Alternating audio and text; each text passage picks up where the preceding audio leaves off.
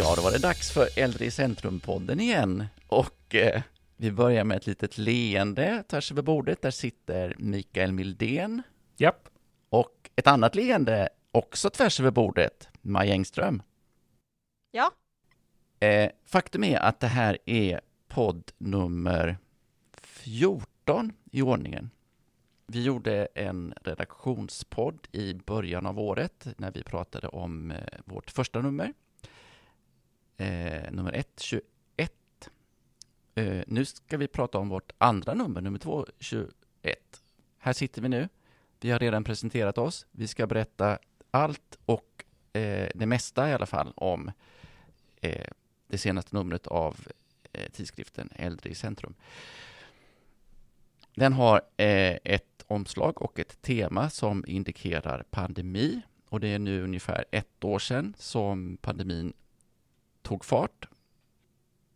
Vi är 3 stycken som gör den här tidskriften och det är bara jag som pratar än så länge. Vi ska släppa in de andra 2. Och då undrar jag, vad, förutom att ni har arbetat i anslutning till pandemitemat, vad har ni gjort mer för särskilda saker? Då kan Micke få börja och berätta. Vilka saker har du gjort?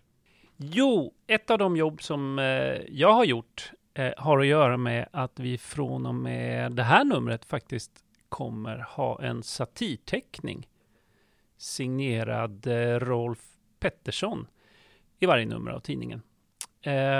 Så jag hade ju nöjet att få prata med honom och göra en liten presentationsintervju. Just det. Så det var väldigt kul. Han säger själv att han har ett satiriskt, humoristiskt sinne. Och jag kan intyga att jag tror att det stämmer faktiskt. Mycket trevlig man som vars teckningar ni ska kika på i varje nummer. Exakt. Han har haft en lång karriär faktiskt. Jag kommer inte exakt ihåg hur gammal han är. Man ska inte prata om ålder i onödan. Men jag tycker nog att vi ska understryka att den här personen som vi nu pratar om, Rolf, han är 80 plus om jag minns rätt. Jag frågar ju faktiskt hur han brukar teckna om dagarna. Om han sitter 7-4. Och då poängterar han att han faktiskt gick i pension för en 25-30 år sedan. Men han tecknar mycket och han gör det bra. Jag har ju också gjort det vanliga forskningsmiljöintervjun eller artikeln. Och då är det fokus på Örebro, det här numret. Väldigt, väldigt kul. Jag pratade med Annika Kielgren på forskningsmiljön, äldres hälsa och livsvillkor. Jag ska inte säga så mycket om den. Det som sticker ut lite grann i Örebro är ju att de har 2 forskarskolor nu med anknytning till äldre. Och det är sammanlagt 34 doktorander tror jag där i. Och Annika berättar ju bland annat då hur att det handlar väldigt mycket om att universitetet där har gjort en riktad satsning och faktiskt finansierade 18 doktorander på ett bräde med egna pengar. Och hon säger att vi som tillhör de mindre universiteten måste jobba så om man ska komma någonstans. Själv har jag har ju gjort så jäkla mycket i det här numret. Ursäkta min franska. Men en sak som jag skulle vilja berätta om och säga att jag faktiskt har gjort, det är att jag har tagit bilden på Stina Kristoffersen.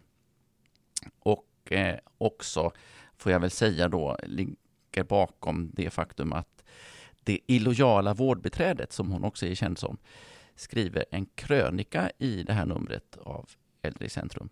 Hon har ju då under våren gjort kometkarriär som den nya tidens sanningssägare när det kommer till att försöka berätta om missförhållanden inom äldreomsorgen. Sen ska jag be att få återkomma omkring en intervju jag har gjort också. Men nu skulle jag vilja veta från hästens mun vad Maj har gjort. Ja, jag har i alla fall haft några saker på mitt bord. 3 sedvanliga uppgifter, alltså ett reportage om forskning som sker i praktiken. Och den här gången handlar det om språkutveckling på arbetsplatser. Äldreomsorgen helt enkelt, och ett projekt som startade 2009 och som kanske är ett av Sveriges mest ambitiösa språkutvecklingsprojekt, nämligen Språksam. Språksam har ju en föregångare. Vi ska inte ta alla detaljer ur artikeln, men vi kan bara nämna att den hade sin föregångare. Nej, fick sin efterföljare i projektet Arbetsam, som fick sin efterföljare i projektet TDAR, som var ett europeiskt projekt, eller blev ett europeiskt projekt. Precis. Och alla tre kan man nå via Äldre Centrums hemsida, stiftelsen Äldre Centrum. Stämmer. Eller Vård- och omsorgscollege som nu förvaltar de här delarna. Något som det här projektet Språksam då introducerade var ju ett helt nytt koncept om hur man arbetar med språkutveckling på arbetsplatser, med så kallade språkombud. Och det var ju personer på arbetsplatserna som fick gå en speciell utbildning i hur man språkutvecklar på sitt arbete. Det här är kanske någonting som vi kommer att komma tillbaka till i vår nästa poddinspelning. Vi kan väl glänta på förlåten redan nu och säga att den kommer att handla om rekrytering till äldreomsorgen. Vi kommer att behöva väldigt många fler som arbetar inom vård och omsorg. Många av dem kommer att ha utländsk bakgrund och kommer att behöva utveckla sitt språk. Och då kan det här vara någonting som kommer väl till pass. Men jag skulle vilja veta, eller jag vet ju att du har gjort fler saker i det här numret, Maj. Ja, det stämmer. Jag har till exempel gjort tidningens forskarporträtt, som den här gången var på Magdalena Elmesjö vid Södertörn, där hon är doktor i socialt arbete och lektor. Det är en otroligt intressant person, ska jag säga. Intressanta områden som hon forskar på också. Men hon är en fråga som jag brukar ställa till de här forskarna som jag intervjuar är: vad finns det för svårigheter som forskare, tycker du?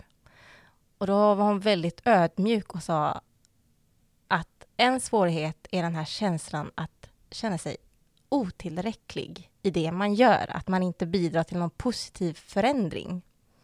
Och det tyckte jag var ett otroligt filosofiskt och ödmjukt svar. Många säger liksom det svåra är anslag, reaktioner från kollegor och sånt. Och hon säger specifikt otillräcklighet som känsla helt enkelt.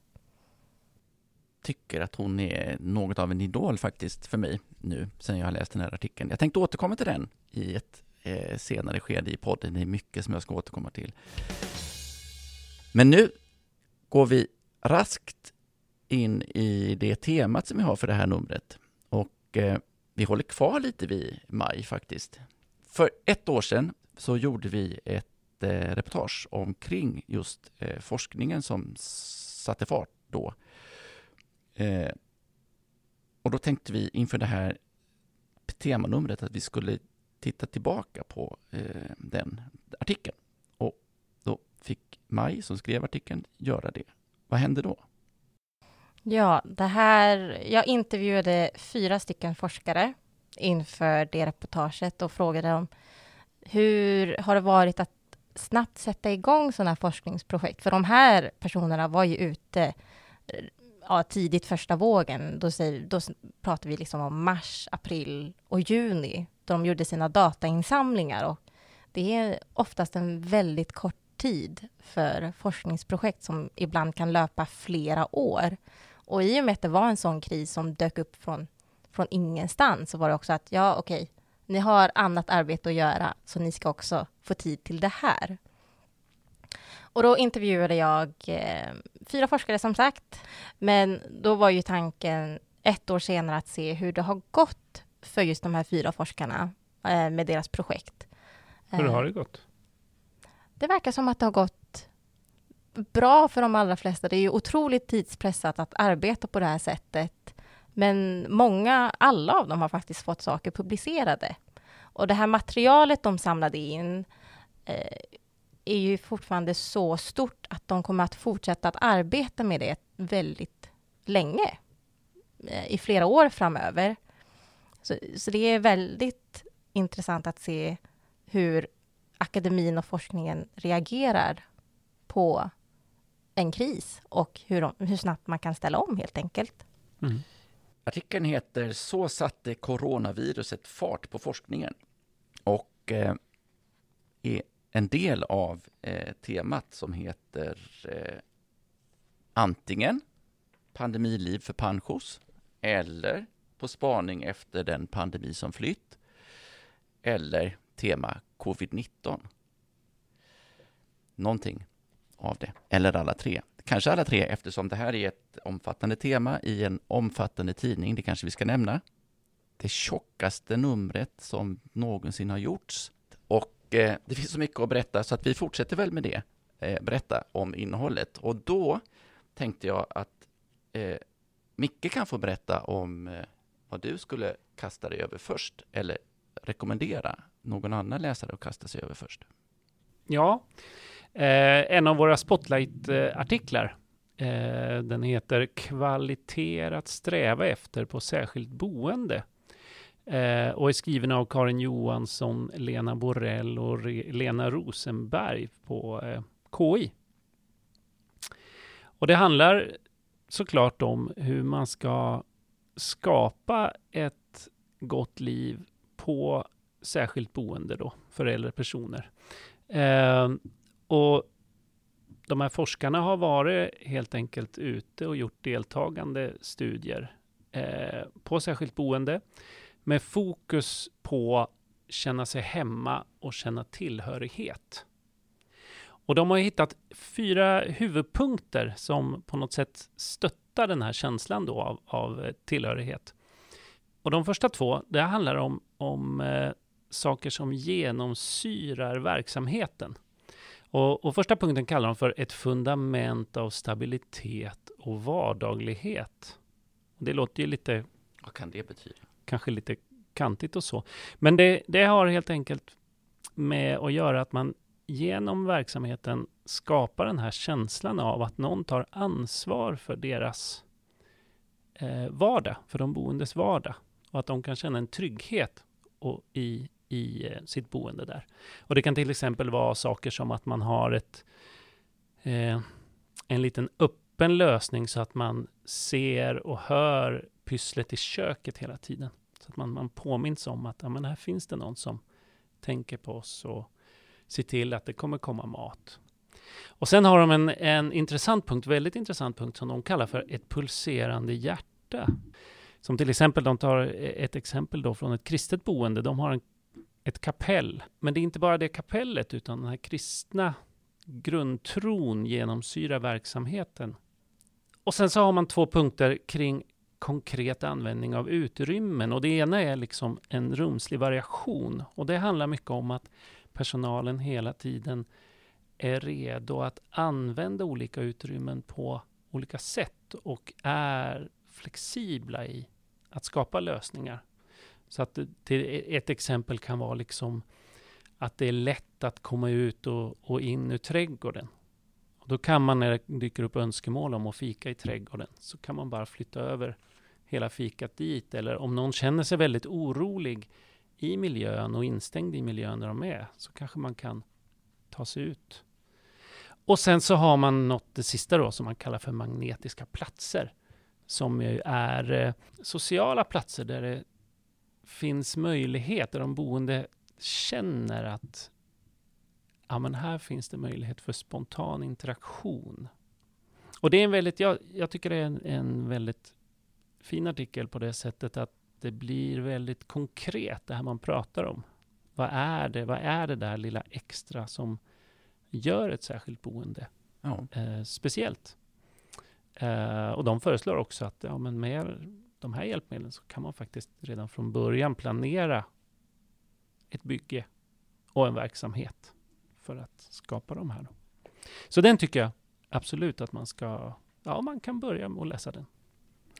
Och den är ju då en populärvetenskaplig version eller presentation av en vetenskaplig artikel som samma författare har publicerat i tidskriften Aging and Society.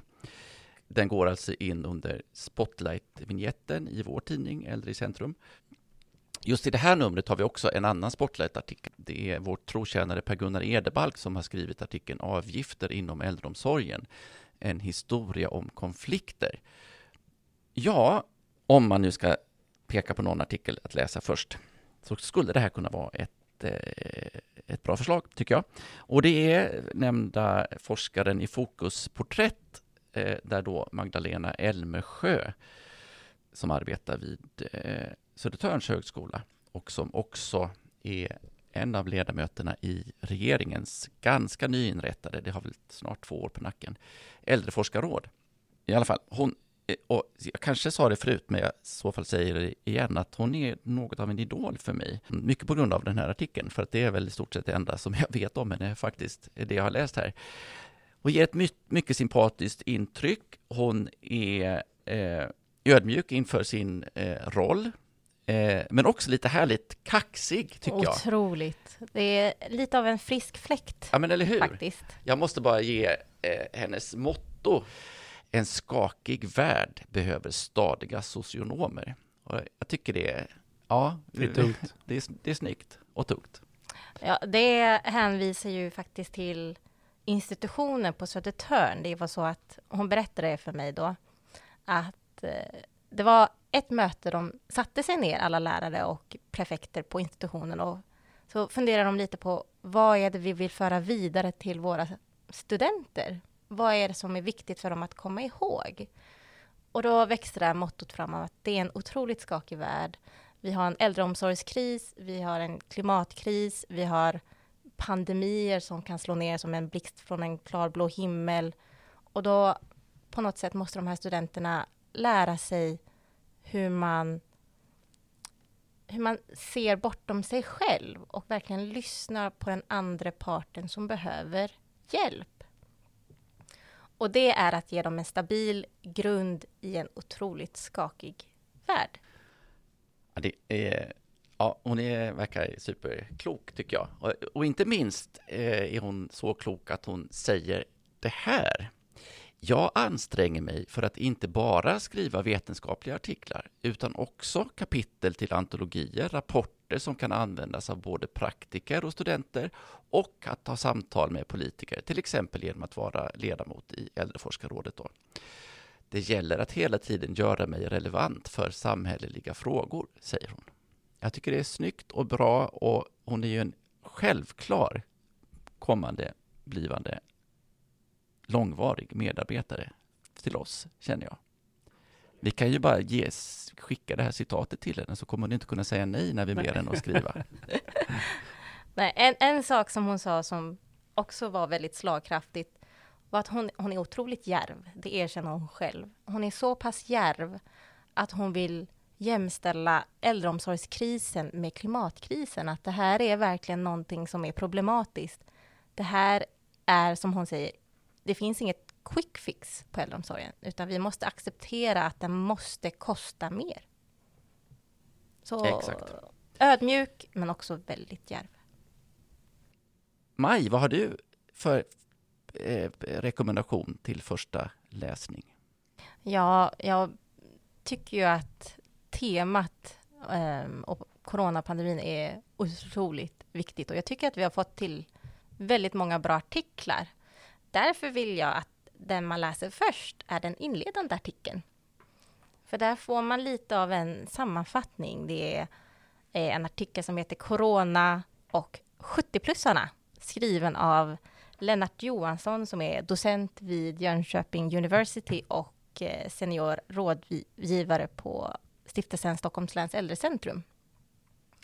Det här tycker jag är en bra artikel ifall man vill få ett grepp om hur pandemin har förändrat oss.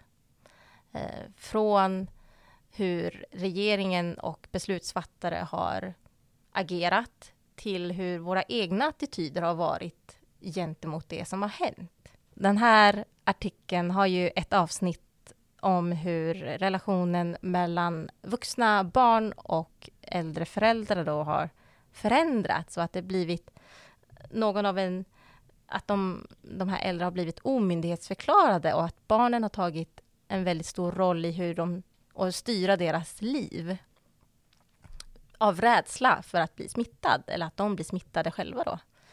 Och det är en väldigt intressant aspekt på som pandemin har fört med sig. Hela temat har ju är inriktat ganska mycket på, som jag kanske sa också inledningsvis, just hur har pandemin påverkat livet, vardagslivet och ja, även känslolivet till viss del för personer 65 plus. Och vi har väl som skribenter ett helt gäng från Coronakommissionen, visst är det så? Det stämmer, vi har både en av ledamöterna och en som fungerade som sekreterare i sekretariatet som skriver. Mats Torslund heter då ledamoten i Coronakommissionen. Han är ju också ledamot i regeringens äldreforskarråd. Och Sven-Erik skrivit tillsammans med Sven-Erik Vonell som har ett förflutet som direktör för stiftelsen Äldre i Centrum faktiskt. En av experterna i som kommissionen kallade till sig för att göra sin delrapport om just äldreomsorgen under coronapandemin. Skriver också Marta Shebehei som är numera pensionerad men professor på Socialhögskolan. En väldigt meriterad forskare. Väldigt färgstark också. Vi har ju skrivit ett porträtt om henne i Äldre i Centrum nummer 3 2019. Så ifall man vill läsa om ytterligare en hjärnforskare så kan man kika i den. Absolut. Ytterligare en person som har bidragit till, i Äldreforskarrådet åtminstone. Jag är lite osäker på om han kom in. Men jag tror också att han har bidragit till Coronakommissionens betänkande. Jag låter det vara osagt. Men Per Sjön som också är baserad i Stockholm och jobbar på Aging Research Center. Han har tillsammans med Lennarth Johansson tidigare nämnde skrivit utifrån deras rapport till någonting som heter MacCovid-19 som är ett sameuropeiskt projekt som berättar om hur pandemin har hanterats i jag vet inte om det är alla europeiska men en mängd europeiska länder. Också väldigt intressant artikel. Jag bläddrar vidare här och ser att en annan tung forskare som jag är väldigt glad över att ha ett bidrag från igen är Håkan Jönsson i Lund på sociologen eller Socialhögskolan i Lund som skriver artikeln De som ändå snart skulle dö som är något av en vidräkning med de som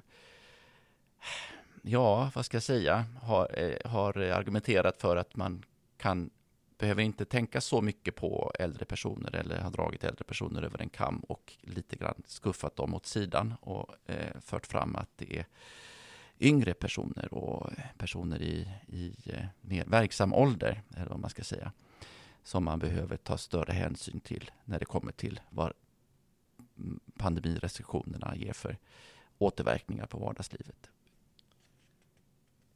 Ja, det finns flera artiklar i temat utöver detta. Lilla axplock. Det finns minst lika många som man kan dyka ner i. Vi är jättenöjda med temat. Ja, det är lite måste-läsning tycker jag. När man, för det här berör alla. Dels har det ju berört alla, men just inom äldre, det är inte så direkt att man håller på med eller är engagerad i en del av någon äldreverksamhet och inte har berörts av det här. Så att här finns det verkligen matnyttigheter för precis alla. Jag tänker det här är ju inte någonting som bara kommer vara aktuellt idag och nu, utan det här är ju någonting som kommer ha biverkningar långt framöver. Man har ju pratat om äldreomsorgens problem och Nu ska man ju försöka åtgärda det och så får vi se vilken effekt det har. Ja, det finns väl en ny medvetenhet, lite nya tongångar. Frågan är om det finns kraft nog att verkligen skapa lösningar och driva igenom dem. Det blir vi ju varse. Jag skickar med till alla som har politiska frågor på sitt bord och är makthavare i olika schatteringar. Magdalena Elmesjös ord: det krävs en omfördelning av resurser. Och hennes ord: en god omsorg ska alla veta är bra för alla. Klokt. Vi sitter nu i försommaren och bläddrar i detta vårt verk. Det som avslutar tidningen är ett sjok med lästips. Allt ifrån den här matiga anmälan av ålderism-antologin som vi kallar den på redaktionen. Det innehåller också, det finns 2-3 andra lite längre recensioner, och så finns det 3-5 handfullar tips, lite kortare tips om aktuella böcker och rapporter och annat publicerat. Ja, det finns väldigt mycket bra där. Vi bröt ju till och med ut en del som handlar just om covid-19 och la det i temat istället då. Det fanns ändå väldigt mycket över. Bland annat så är det ju ett gäng böcker som handlar om personer och föräldrar med demens som har kommit. Så att det har ju faktiskt diskuterats ganska mycket under våren här. Så är det. Och kan väl säga att en förhoppning är att vi ska också skriva lite mer om det i vårt nästkommande nummer. Och en annan sak som kommer i vårt nästkommande nummer på, om vi ska säga på kulturområdet, det är någonting som springer ur en annan trend, eller vad vi ska kalla det, som har blommat upp under våren. Och det är det med filmer med äldre personer i blickfång. Det har vi en artikel på gång omkring som jag ser mycket fram emot att få läsa. Det ska bli spännande att se. Det är ju en ganska stor bredd på filmgenrer, ifall man säger så, som har kommit. Yep. Allt från skräck till drama. Yep. Och hur skräck och äldre går ihop, ja, det får ni väl se. Det kan vara terapeutiskt kanske. Den som skriver artikeln heter Marit Koskinen, och hon är professor, pensionerad i och för sig, men i filmvetenskap på Stockholms universitet. Ja, jag har önskat att jag nu hade kunnat haspla ur mig namnet på en artikel som hon skrev tidigare. En vetenskaplig artikel som handlar om bilden av äldre personer i svensk film. Ja, hur som helst. Den är inte publicerad i Äldre Centrum, så vi kan väl förbegå den med tystnad då. Men vi ser fram emot Marets artikel i kommande nummer av Äldre i Centrum. För att lite grann börja så smått knyta ihop säcken omkring det här numret. Vi brukar ju prata om vad vi kommer att bära med oss ifrån det aktuella numret. Då undrar jag bara, Micke, vad tar du med dig? Det springer faktiskt ur en artikel i temat då, den här som Maj nämnde att Lennarth Johansson hade skrivit lite om. Och det handlar ju om hur relationen mellan föräldrar och vuxna barn har förändrats under covid. Och det är Jannicke Andersson från Halmstad tillsammans med Lisa Ekstam och Gabriela Nilsson från Lund då, som har skrivit en artikel i temat som heter Foglighet, hårdvaluta för 70 plus i den generationella ekonomin. Jag vill inte vara elak, men den här artikeln förtjänar ju kanske en lite peppigare rubrik faktiskt. Och i princip så kan man säga att den handlar om ålderism. Hur om ålderismen orsakad av den här 70-års åldersgränsen som drogs upp av Folkhälsomyndigheten då, och hur det liksom har förändrat relationen mellan generationerna. Och de skriver mycket liksom just den här att det är en typ av välvillig ålderism någonstans då. Omtanke som en subtil form av kontroll, skriver de. Och det har ju handlat om det här med barn som förbjuder sina föräldrar att gå ut och träffa andra och handlar åt dem. Och det har ju varit ganska mycket så att man ställer inte frågan, utan man ställer sina föräldrar inför faktum att nu är det vi som sköter det här åt er. Och det där har ju påverkat väldigt många väldigt, väldigt, väldigt starkt.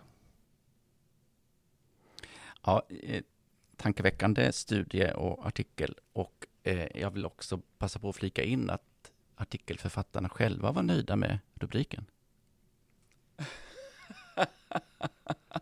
Ja, men faktiskt, det är inte ofta som man får den responsen. Nej, den här gången satte du den. Och den här fogligheten då som nämns i rubriken, det handlar någonstans om olika strategier för att hantera det här då. Antingen att man rättfärdigar det på olika sätt eller fuskar lite och berättar inte riktigt allt för sina barn och så vidare. Så att det finns olika sätt att förhålla sig som ja, alla har ju försökt att hantera den här situationen och må så bra det går, såklart. Hur bra rubriken än är så får man väl ändå säga att artikeln är bättre. Så den är verkligen värd att ta med sig. Den är svårslagen. Jättebra. Maj, vad tar du med dig? Ja, jag vill också gå tillbaka till temat lite och kanske gå lite djupare in på Håkan Jönssons artikel De som ändå snart skulle dö, som Jonas nämnde lite i förbifarten. Och jag vill bara säga att det här är otroligt viktigt att tänka på. Och att bara för att man är gammal så innebär det inte att det livet man hade kvar betyder mindre än det livet som finns kvar för barn kanske. Och det tycker jag har kommit fram lite under pandemin. Att, han nämnde till exempel Jonas Gardell som kritiserade restriktionerna och ansåg att det var skadande för kulturlivet, vilket absolut har varit. Det har varit skadande för väldigt stora delar av ekonomin globalt också. Men där menar ju Jonas Gardell att det var ju inte synd, för de var ju 80 år de som dog, och de var ju multisjuka och ändå väldigt sköra personer. Ifall det hade varit barn som hade dött, då hade det varit värre. Och det är lite av en attityd som är väldigt problematisk i sig och som har dykt upp allt mer under pandemin. Det tar jag med mig.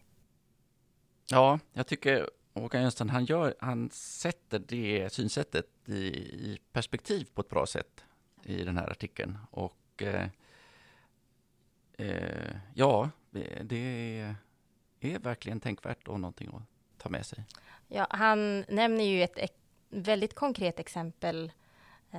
En fråga som ställs när folk går bort. En av de absolut första frågorna som brukar dyka upp är: hur gammal var personen? Och ifall det var en ung person, ja gud, den personen har ju så himla mycket tid kvar att leva för. Men ifall det var en äldre person, ja, den har i alla fall haft ett gott liv. Ja, det är lite uppfriskande också. Jag vill minnas att Jonas Gardell han har inte varit jätteförsiktig när han skriver de här texterna. Det är lite uppfriskande när Håkan Jönsson då går i clinch med honom lite. Mm. Ja, Jonas, du kan jättegärna läsa den här artikeln faktiskt.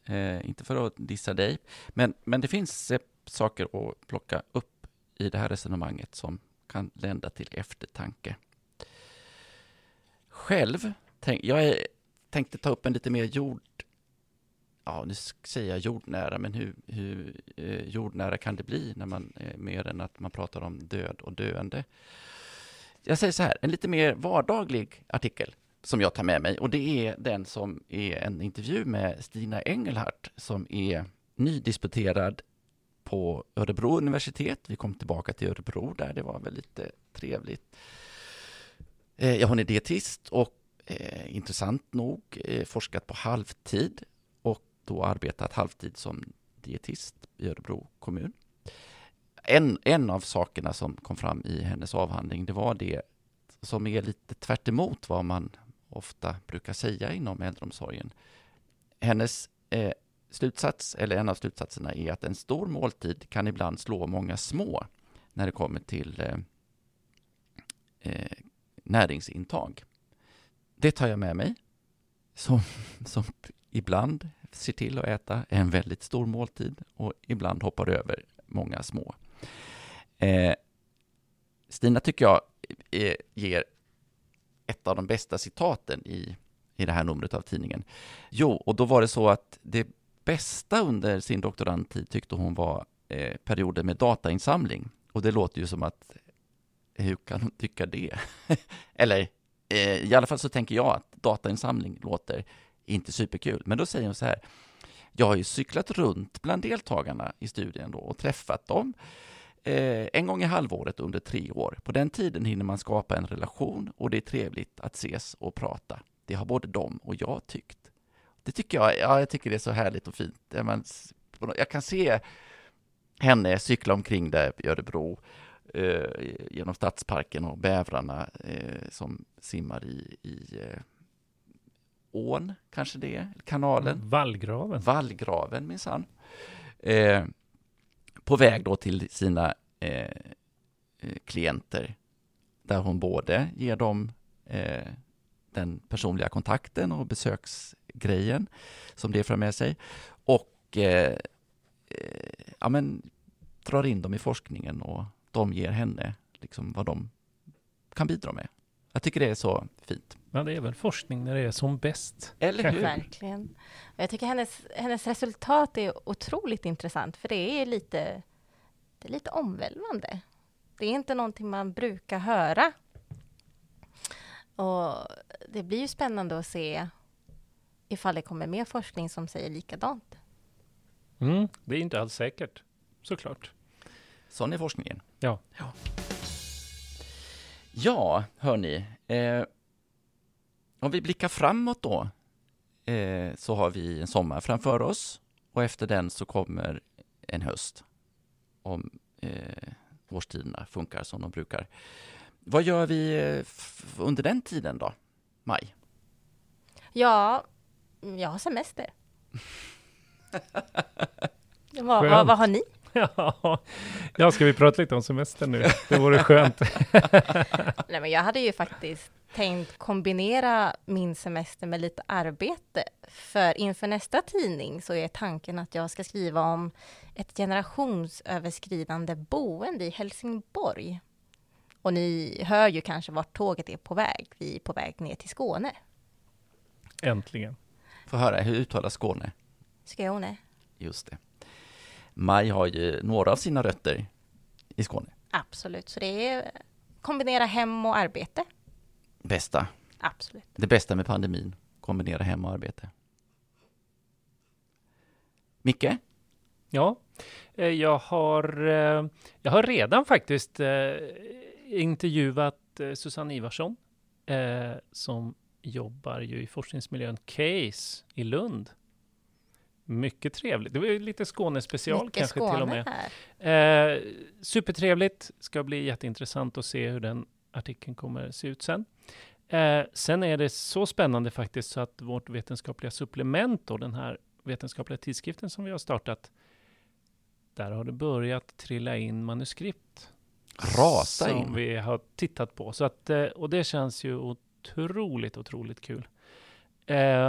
Men tro inte att det inte finns plats för flera, utan kika på vad ni har, titta på vad som ligger praktiknära och vad ni tror skulle behöva läsas på svenska, vad ni skulle behöva nå ut med, så är vi står med famnen öppen faktiskt. Nej, men absolut, och vi ska väl nämna kanske att temat i nästa nummer handlar om bland annat om projektet Snack, som har ett av sina 4 ben nedstucket i den skånska myllan. Själv tänker jag ägna sommaren åt att ringa till dig som nu lyssnar, särskilt om du bor i Örebro-regionen och har fått ett utskick ifrån oss på Äldre i Centrum. Vi har nämligen en prenumerationskampanj som har börjat rullas ut över landet, där vi riktar in oss på region Örebro just nu. Så det tänker jag göra, ringa potentiella storkunder. Vi siktar på hela regionkansliet, alla kommunpolitiker som överhuvudtaget har fattat beslut om en budget som rör ett äldreboende, ja, och så vidare. Alla som har eller berörs av äldre och åldrande frågor. Ja, alla som skulle må bra av att lära sig mer. Så är det. Det som vi berättar om i tidningen och trycker på dessa 132 sidor i nummer 2 2021. Det finns också tillgängligt gratis, varsågoda, på vår webbplats aldrigicentrum.se. Det vetenskapliga supplementet som Micke nämnde finns också på nätet. Trycks också, men finns på nätet. AICVS.se är adressen. Den här podden som ni har lyssnat på, den når man ju också via nätet. Då kan man kika in på Äldre i Centrums webbplats. Då säger vi tack för Äldre i Centrum-redaktionen. Äldre i Centrum-poddens specialavsnitt i slut. Tack Micke och tack Maj. Tack. Tackar.